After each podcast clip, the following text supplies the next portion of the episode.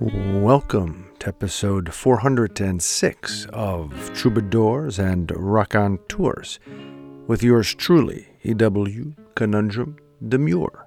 On this week's program, we feature a grand conversation with our resident politico, Dwayne Heisler. We discuss President Biden's executive orders, opportunity years, electing local officials, doing things so that you're not compulsively making things worse, scarcity mentality, them and me, among other things. A grand conversation with Dwayne Heisler this week. We share some uh, compelling statistics, real, true statistics as compiled and published by Harper's Magazine for their September 2020 edition. We have an EW essay titled Ancient Flow and a poem called Goddess. All of this will be imbued and infused with the wonderful energy of several great tunes. It is so nice to have you with us. Let's get to it episode 406 of Troubadours and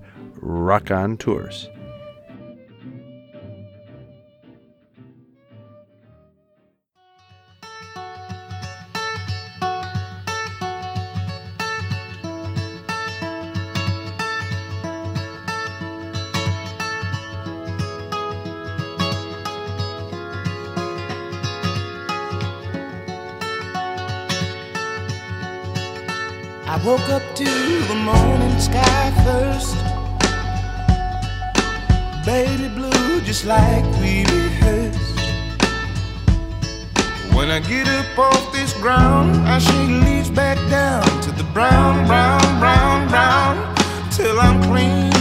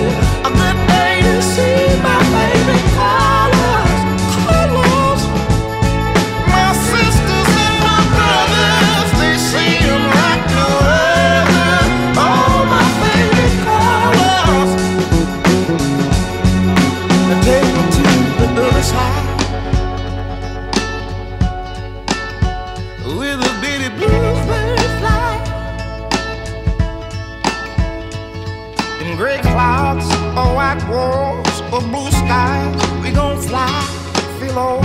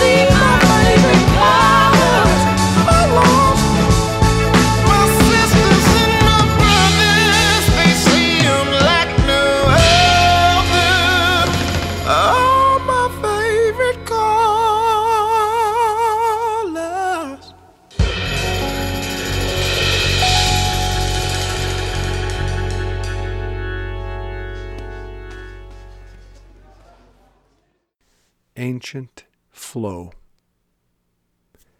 I light a cone of incense purple and kick the Buddha in the head. Sunshine is bright yellow and helps me celebrate the feast for these eyes of a clear winter morning in my head. A blanket of snow on the ground of the mountain side across the way. At the foot flows a creek whose persistence is ancient and so very important to the natural sway of these parts. Marquez is sleeping in his bed next to the radiator, mumbling inside his dreams. My love of this moment inspires happiness, which in turn strengthens the seams of these seemingly routine scenes of one person's existence on a planet perhaps not alone in the galaxy it calls home. My son asked me about the moon and how we can still see it in the daytime.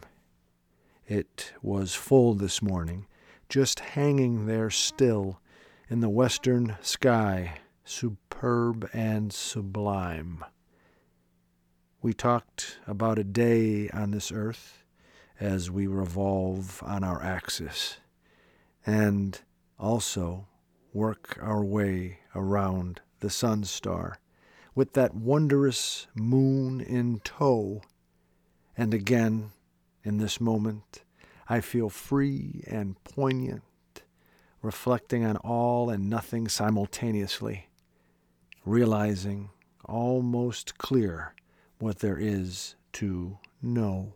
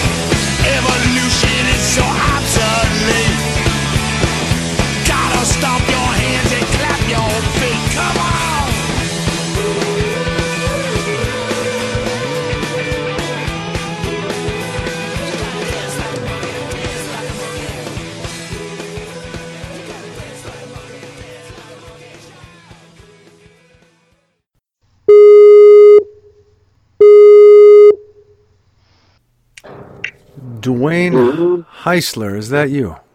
Yes, this is Dwayne Heisler. Good to see you, sort of. yeah, I can picture you. Thanks for being on Troubadours and Raconteurs yet again. Uh, a member of the executive committee and chair of the PA State Democratic Committee, campaign coordinator uh, for SEIU Healthcare PA, and that's a union. He's a union man, Dwayne is. That's Uh, right. And uh, he's also the, on several leadership teams uh, of organizations, progressive organizations, I should say, in NEPA. He's a progressive, he's a union man, and he's our resident politico, Dwayne Heisler. So nice to have you on the program, sir. So glad to be here, shouting out from Northeast PA, NEPA. Um, and uh, boy, have we been busy. Uh, you mean since the election of President Biden and uh, the the new Senate and all that?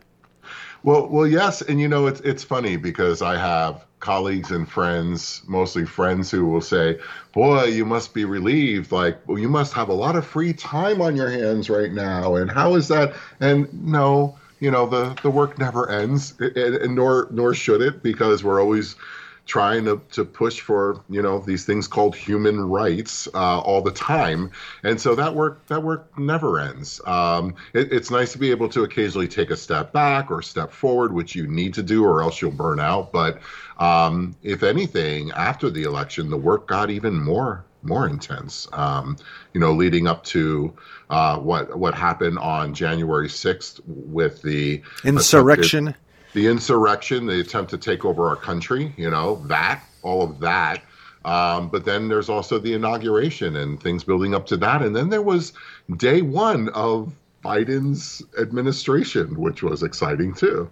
Oh, very exciting! It's it's nice to have a real, you know, um thinker and uh, a seasoned uh, pol- politician in in the best sense of the word, uh, and just a, decent human being in the White House.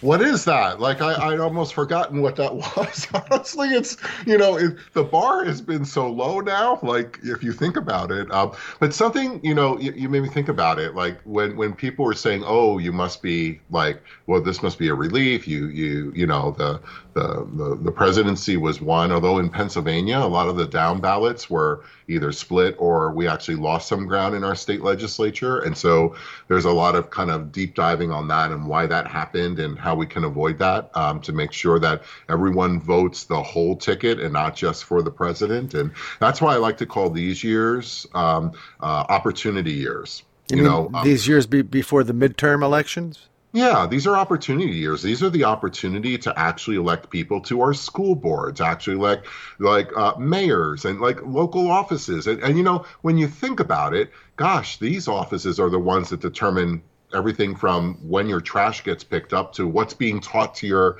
child in school. Um, uh, are there potholes on your street? You know, like uh, so. Um, these directly affect who, how clean is the water we're drinking. I mean, it can get very serious too, uh, very quickly. And um, and you know, we often hear in, and I do a lot of work in the Latinx community too, that the only time we hear from you is when you want our vote, that kind of thing, right?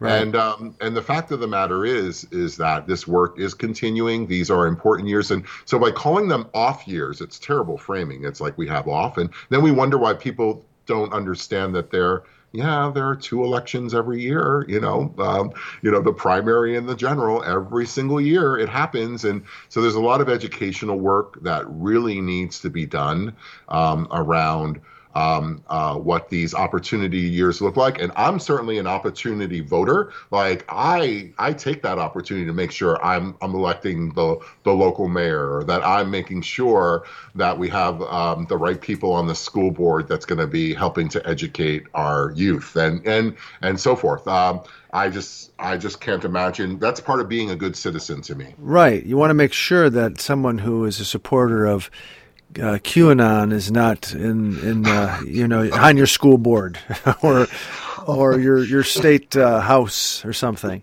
You can you have a you have a, an amazing ability to reduce to the ridiculous is there anyone out there there probably is but is there really anyone out there that wants conspiracy theory being taught at elementary schools i mean there maybe there's a maybe there's a market for that i don't know but not with my public tax dollars hell no that's No. not gonna happen no, it's unhealthy. You know, it's not that that false equivalency that we give. Well, everybody has an opinion. Everybody has a right to their point of view. No, no. If your point of view is crazy and based on lies and hate, no, you you, you know, we're not going to look at that as being equal to someone who is just trying to understand different points of view in in a healthy uh, sense that's rooted in fact. You know, Yeah, what could go wrong, right? Like having that having that happen.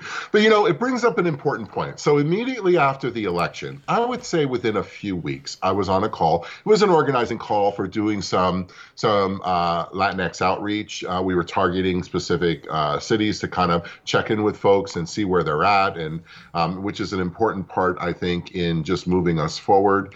Um, I recently read Tio Bernie. I would recommend it by Chuck Rocha, who talked about how that engagement looked, and of course the work by um, Stacey Abrams with voter outreach and registration, all that stuff. They, they, these are important kind of. Um, uh, landmarks there for moving uh, voter rights forward and making sure that voices are heard in our democracy, because that's what we need to be working on. You know, uh, the the arc of justice requires an arc of work, and um, and I think that like plugging into these things is important. So I was on this call, and um, and during the call, one of the young men spoke up and said, you know, we, we spent all this time electing Joe Biden. Like we we worked and we voted and we did this and we did that. How come he's not doing anything? And and this was in December, okay, like early December. And I'm like, are you freaking kidding me? Are you serious? I'm like, you know what? Joe, you're going to start your job next week and I'm going to fire you now because Yeah. you haven't done anything. Are you kidding me? and like, but th- this is the narrative that you expect to come out. And and it's like, you know, uh, it was just beyond me that that people were actually speaking in that way because of the lack of knowledge about how this process works.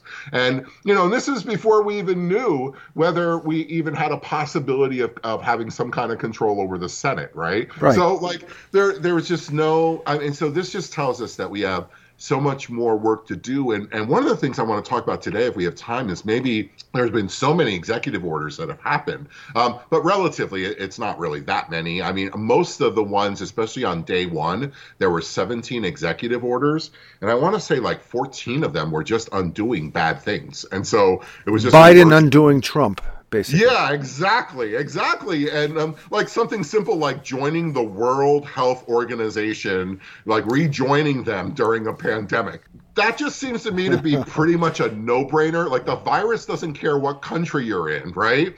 You know, and we have a habit of like looking at the the UK, you know, uh, mutation or the South African mutation or the Brazil mutation, the California one. But but it's like the virus doesn't care about that stuff, and and it is in our best interest to make sure that we, you know, kick get rid of this virus, do whatever we can to protect ourselves, and we don't live in a bubble. The world is not a bubble. Like we we need to work together to defeat this thing, or uh, or it's going to defeat us. And in, so far, we've done a great job of doing that to ourselves. Um, but so so I I would like to like you know one of the things I wanted to say you know like like on day one was hey Joe, whoever, and his name wasn't Joe, but Joe, look at this. Here's 17 things he did right on the very first day. And what do you think about these things? Um, and I had another discussion too, which is interesting, talking about the the the framing of the the moderate Democrats and is is is Biden a moderate Democrat? I think anyone who gets into those discussions just really wants to divide. Like like there, what's the motive behind that stuff? Let's look at what he's actually doing. And do you consider like requiring on a federal level that everyone wear masks? Is that moderate? Is that like progressive? Like like where he can, like on federal lands or in federal buildings or federal employees and contractors requiring a mask be worn. That, that seems like a pretty basic, simple thing to do during a pandemic. But will you describe that as progressive or or you know or or is that the standard? Like and, and if you want to if you want to call it the status quo democrat I'm, I'm fine with that. Like i think that's great. You know if that's what you want to call if that's how you want to label it. Is rejoining the world health organization considered a radical thing? Is that Are, considered are a- these are these like questions that other Democrats are posing or Republicans are posing Well, about Democrats? I just want to say that I don't know how you can talk about a politician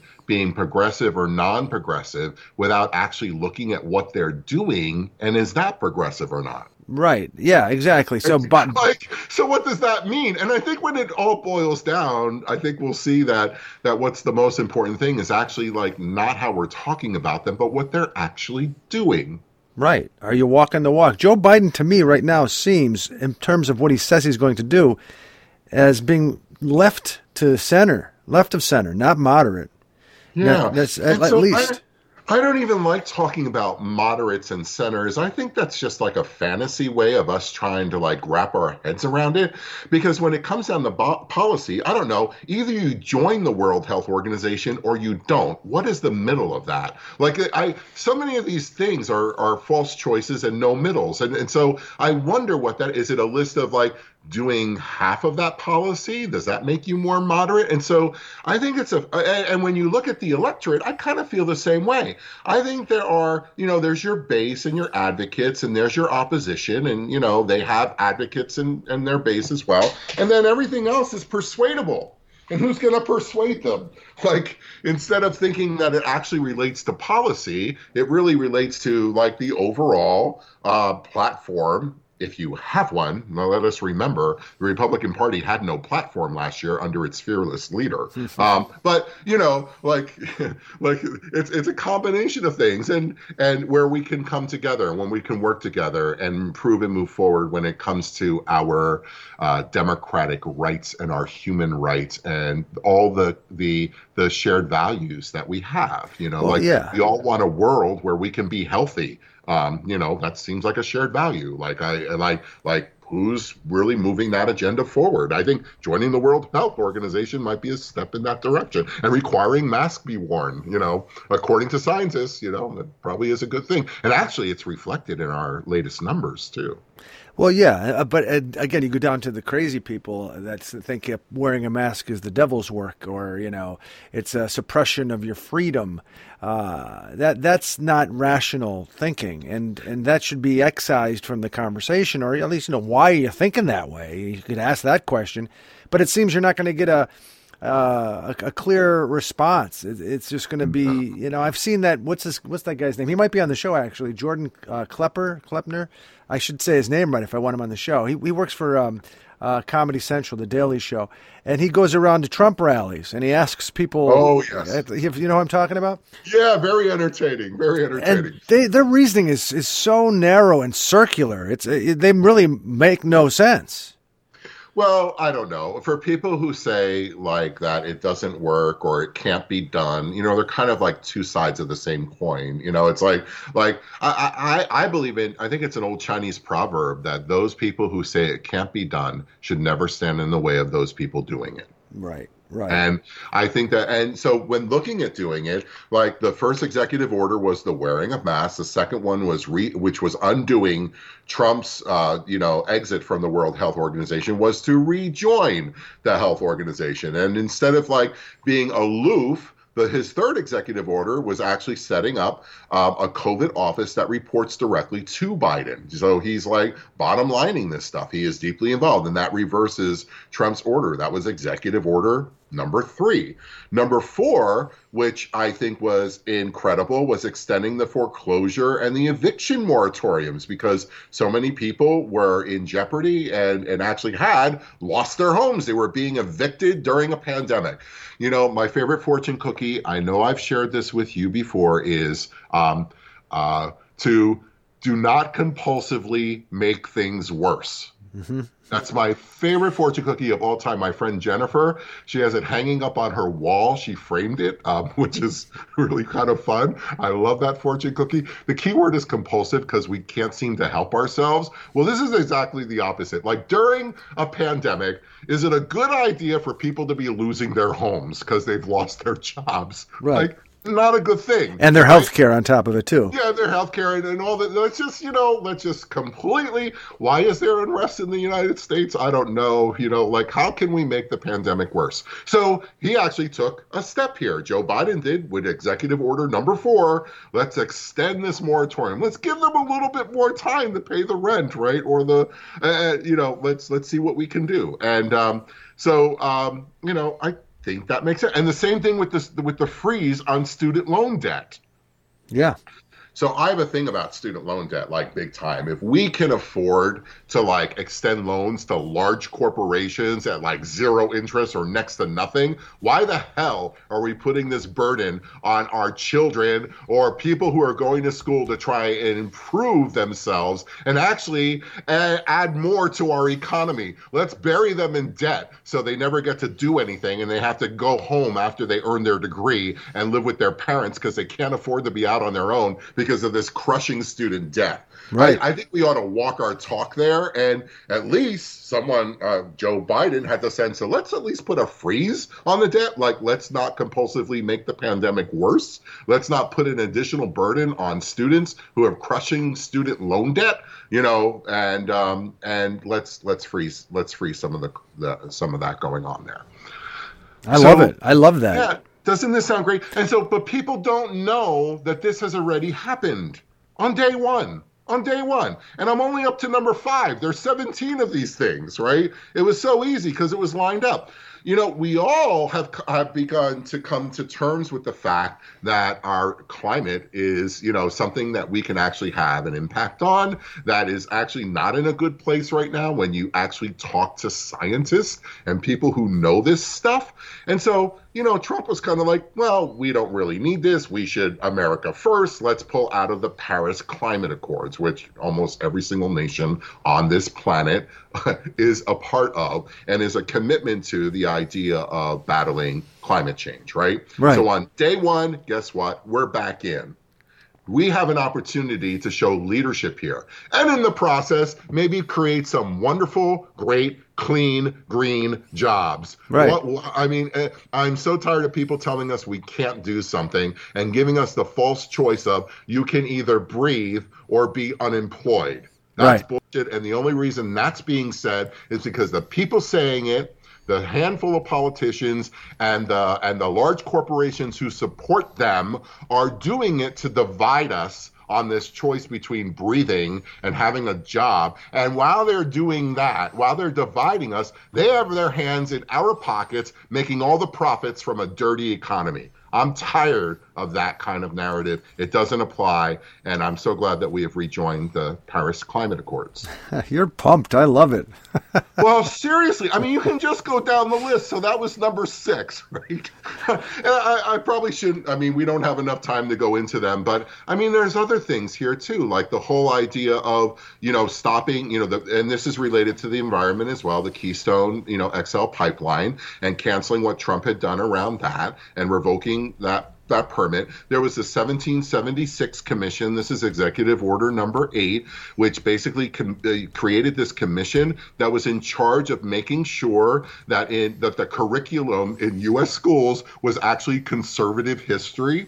So we, we want we want to make sure that we have conservative history, and that is what is taught in our schools. Um, I mean, the report that they put out on MLK Day of all days, like contains so many inaccuracies and policies that were just paragraphs that were just lifted from actual published works. Like, like there was. I, I, I, I don't even know where to begin with this. Like, let's let's indoctrinate indoctrinate. I'm not even saying the word right. I'm like apoplectic, I guess. The the the the conservative worldview as the view of history when teaching our children. That was what this this group was set up to do. Scary, right? scary stuff. Yeah, and and it was supposed to like like um like I don't know there was and there they did a deep dive on any kind of form of like race or sex stereotyping Right. and you know like it was nasty. So that's that's gone. Good, thank goodness that's gone. Um, unwinding of Trump's changes to the census, you know, all the things there like do you think it might be a good idea to actually count the number of people that are using the roads and using the bridges and that need an education that like need health care in a region, regardless of whether they're a citizen or not, because that's strain on our infrastructure? Like maybe we should actually count everyone. No, they want to starve the beast. You don't have the numbers, then you can't. It's harder to justify spending the, the money. So you know. Yeah, let's create the downward spiral of our economy and our infrastructure by just not counting anyone, and let's starve it from funding, and then and then point to government as the problem Right. for not funding it. Right. Right, right. Uh, yeah, It- and and who does that serve? So you, it always comes back to who who is doing this, like who is proposing this, why are they proposing it, like to divide us once again, and and because they make money doing it. And I, right? yeah, I think it's uh, it's Or largely the, largely they make money doing it, but I, but I also think there are just some weird uh, obsessive uh, mentalities, like a Grover Norquist who just believes, you know, uh, without much thought that you shouldn't have taxes, you know, uh, and and there's no and they'll do anything to to make sure politicians uh, try to limit the amount of taxation on, on society. And you cannot have a functioning society without money coming from the people to fund important infrastructure projects and institutions. But some of these people just they they're like obsessives. You know, they, they have this obsessive need to to, to have the, the, this very uh, myopic uh, mission uh, fulfilled. It's not rational. Again.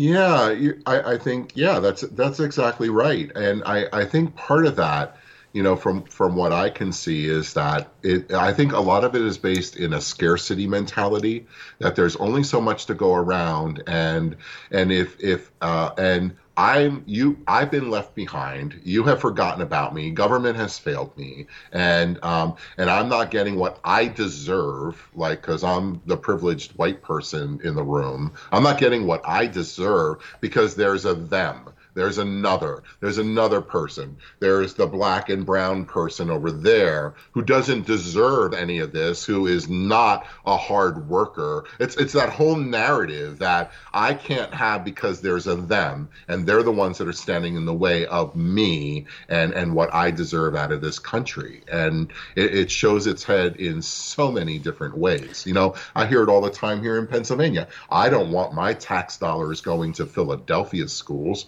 Like, what are they actually saying? Are they talking about the little white boys and girls who are going to school in Philadelphia? I think not, right? Right. Like, that's not what we're talking about. And it becomes like so hidden and beneath the skin that so much of this is driven by our division of race. And if, if this year has taught us anything, is that like hiding that on some kind of like, like uh, some kind of like economic uh, populism program like well if we just talked about jobs and if we just talked about you know eh, eh, like we're missing the boat because if we all have jobs we'll all do well. And just let's ignore race is not the answer to this. Like so much of this is wrapped around it. And so when you look at something like the census, that's wrapped in racism. Or you look at the next one, the executive order number 10, which was to strengthen the legal protection behind the dreamers. Remember them? Yeah. The deferred action DACA. for DACA, right? Right? All of that. So that's what he undid. He undid all of that too. Another example of racism. And the next one, number 11, abolishing the Muslim ban.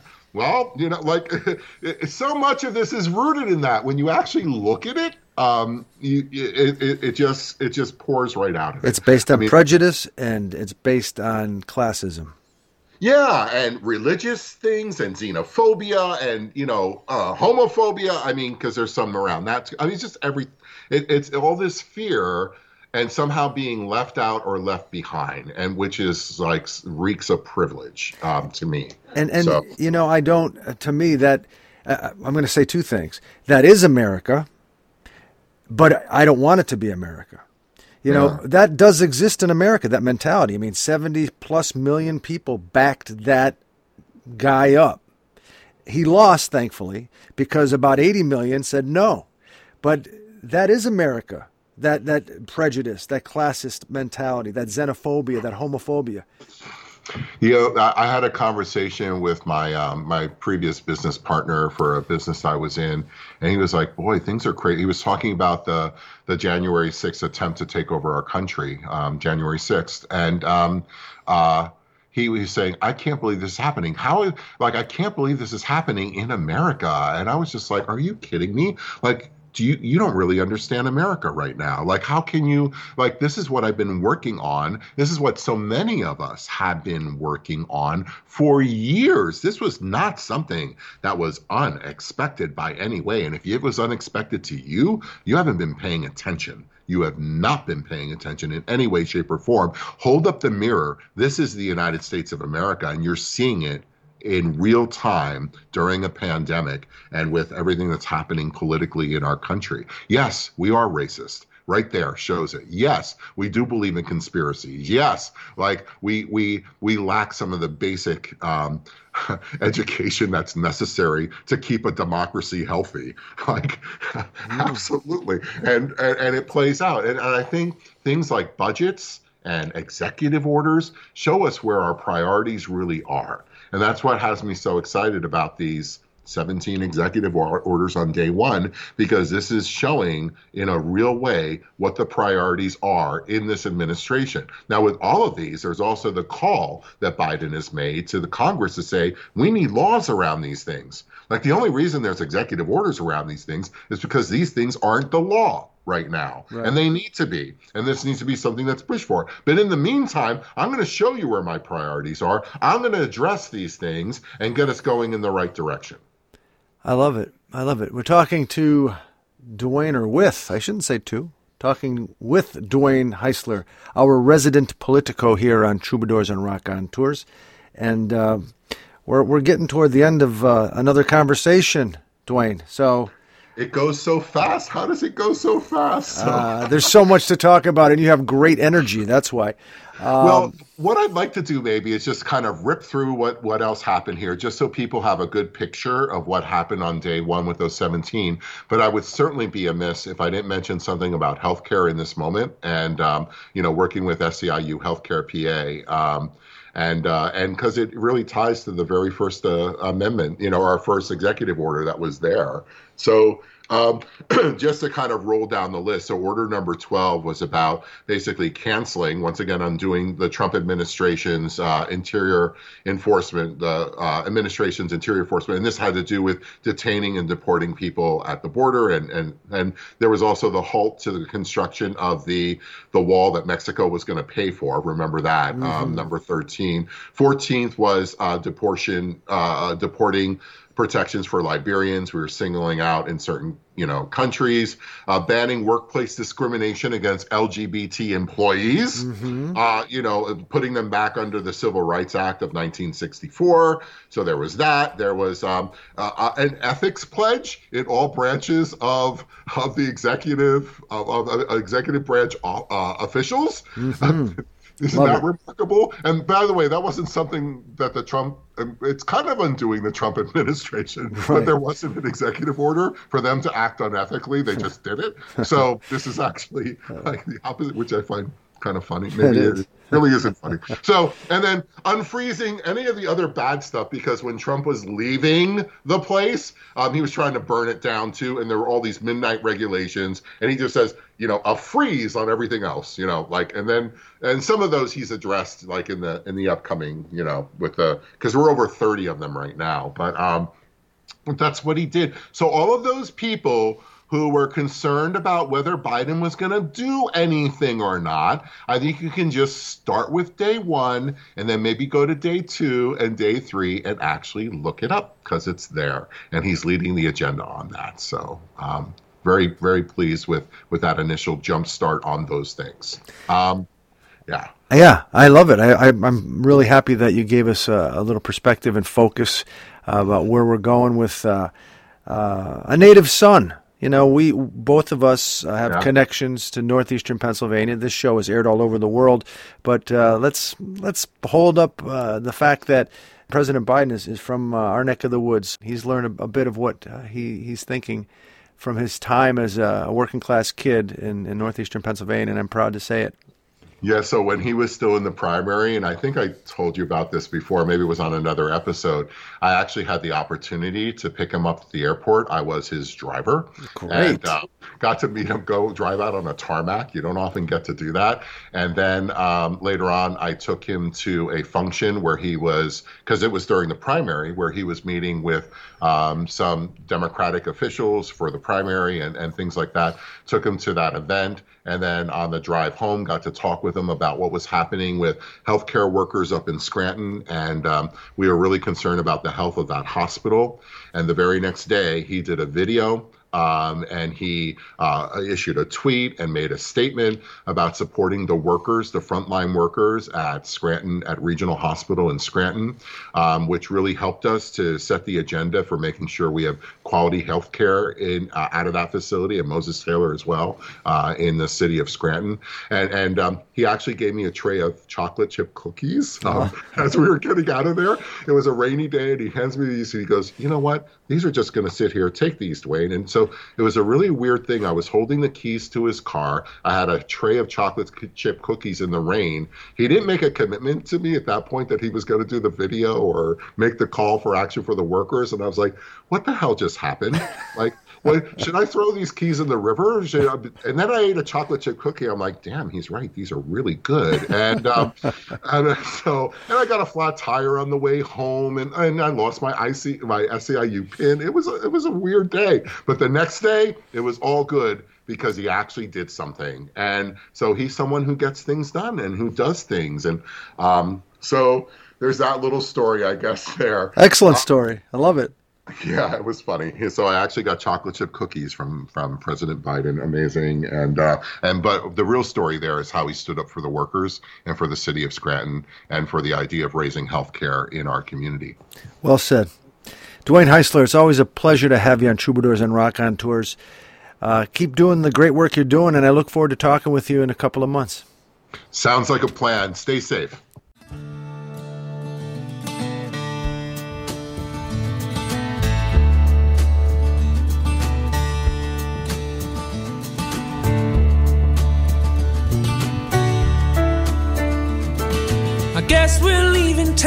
Again. We're moving out, moving in. Gotta break the news to all my friends, but they won't care. They'll just find another face to fall behind, take my place, to run way past second base and just stand there. A dreamsicle on a summer night in a folding lawn chair. Witches ring around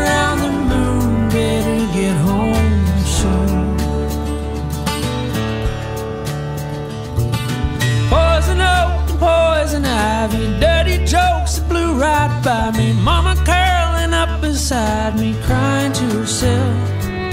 Why can't daddy just come home? Forget whatever he did wrong. He's in a hotel all alone and we need help. A dreamsicle on a summer night in a folding lawn chair. I'm still packing up my room, soon.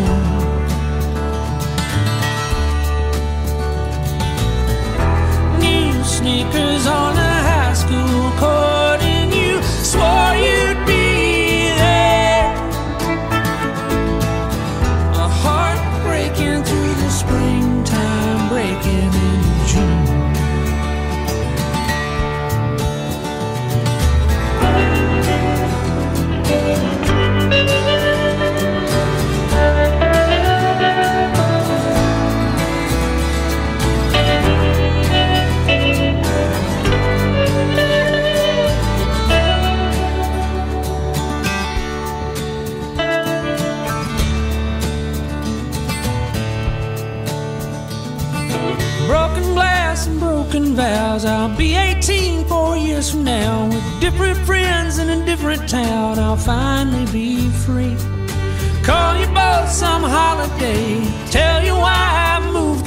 Say everything's gonna be okay. Then come see me.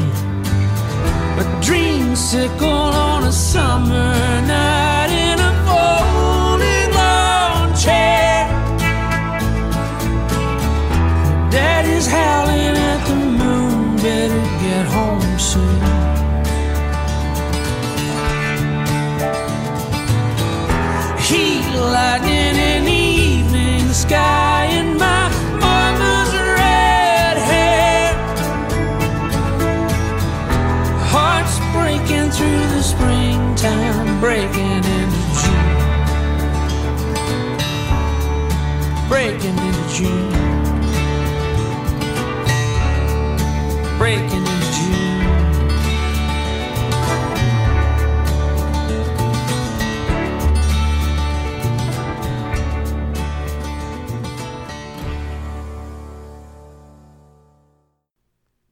now some actual statistics from Harper's Magazine. It's Harper's Index from the September 2020 edition.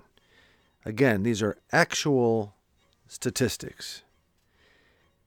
Minimum amount the U.S. government spent funding anti Hugo Chavez rock songs while he led Venezuela $22,970.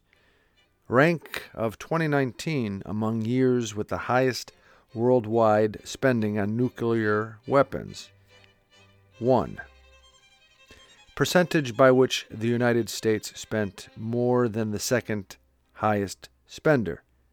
70% more. Number of National Guard members on active duty in the United States on June 1, 2020.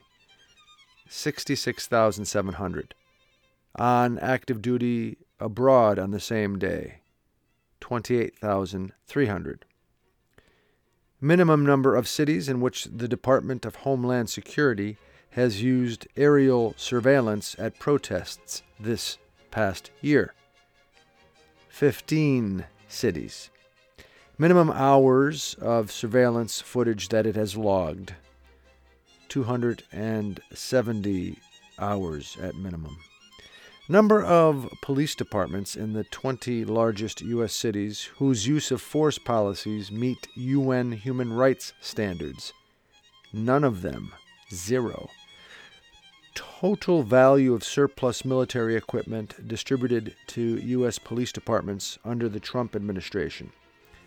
$964,962,803 of extreme cold weather parkas distributed to the LAPD. $27,161.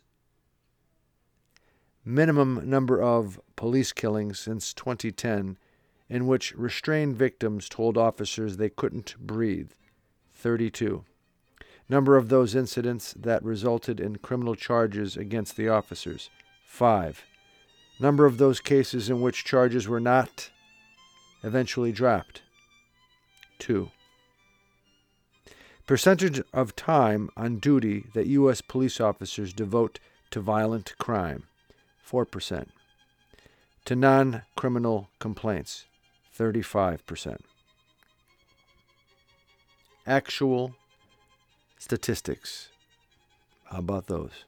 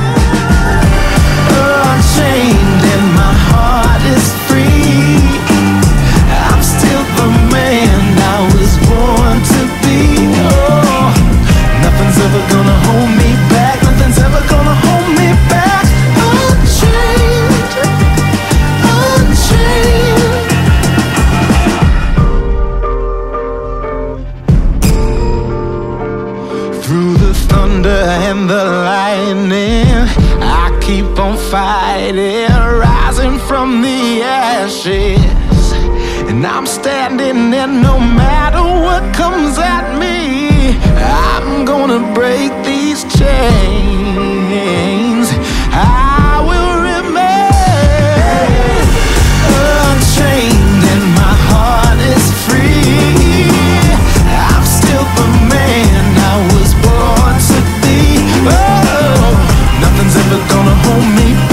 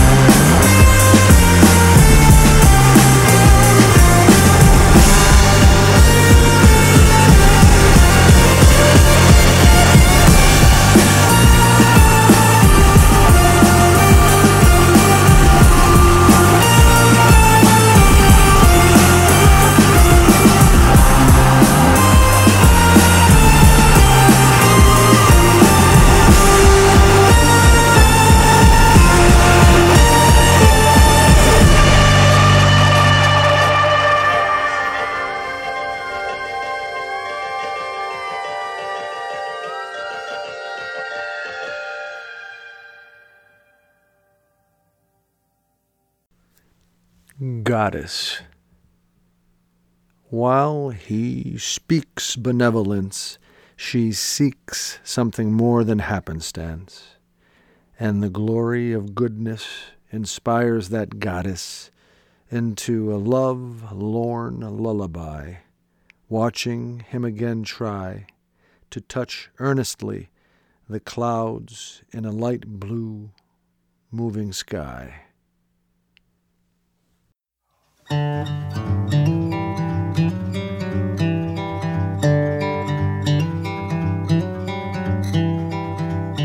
my wildest dreams, oh, I never have seen such a sky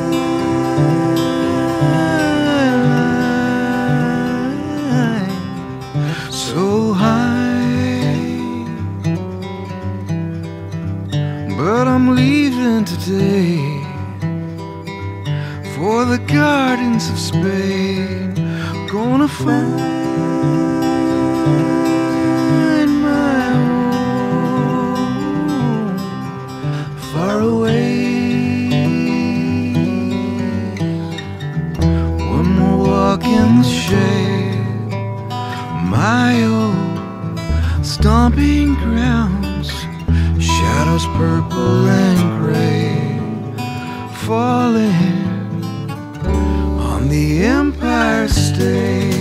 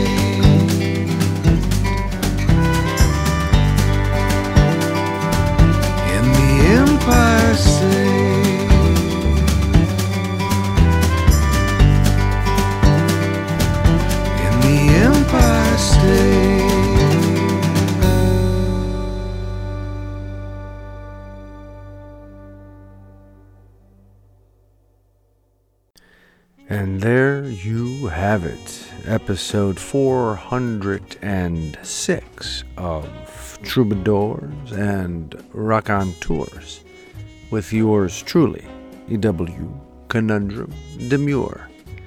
I'd like to thank those folks who made this episode possible. First and foremost, Dwayne Heisler, Harper's Magazine, and these musical artists Django Reinhardt, Stefan Grappelli, the Black Pumas, the New York Dolls, Jason Isbell and the 400 Unit, Antonio Vivaldi, Devon Gilfillian, Grant Lee Phillips, and Josh Rouse as well as Branford Marsalis and Terence Blanchard, too. And of course, I would like to thank you for listening. Until next time, let's give it a go and do our best with this time. Take care.